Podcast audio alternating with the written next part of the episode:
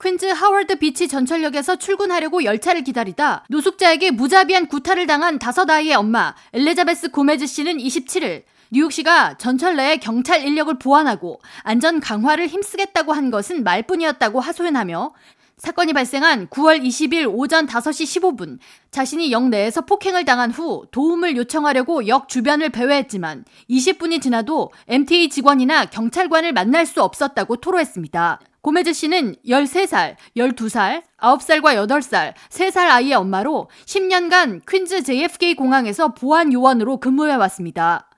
고메즈 씨를 폭행한 용의자는 14살 때 자신의 할머니를 구타해 살해한 뒤 지난 2010년 가석방된 와히드 포스터로 드러났으며 용의자는 역내 CCTV에 찍힌 폭행 영상을 바탕으로 27일 체포됐습니다. 고메즈 씨는 자신의 직업을 만족하며 다니고 있지만 이제는 폭행 충격으로 인해 더 이상 직장에 다닐 수 있을지 두렵다고 토로하면서 현재 한쪽 눈이 실명 위기에 있다고 전했습니다. 그러면서 아담스 시장은 푸에르토리코 허리케인 이재민을 돕는 것 대신 당장 두려움에 떨면서 대중교통으로 매일 출퇴근을 하는 뉴욕 시민부터 챙기라고 지적했습니다.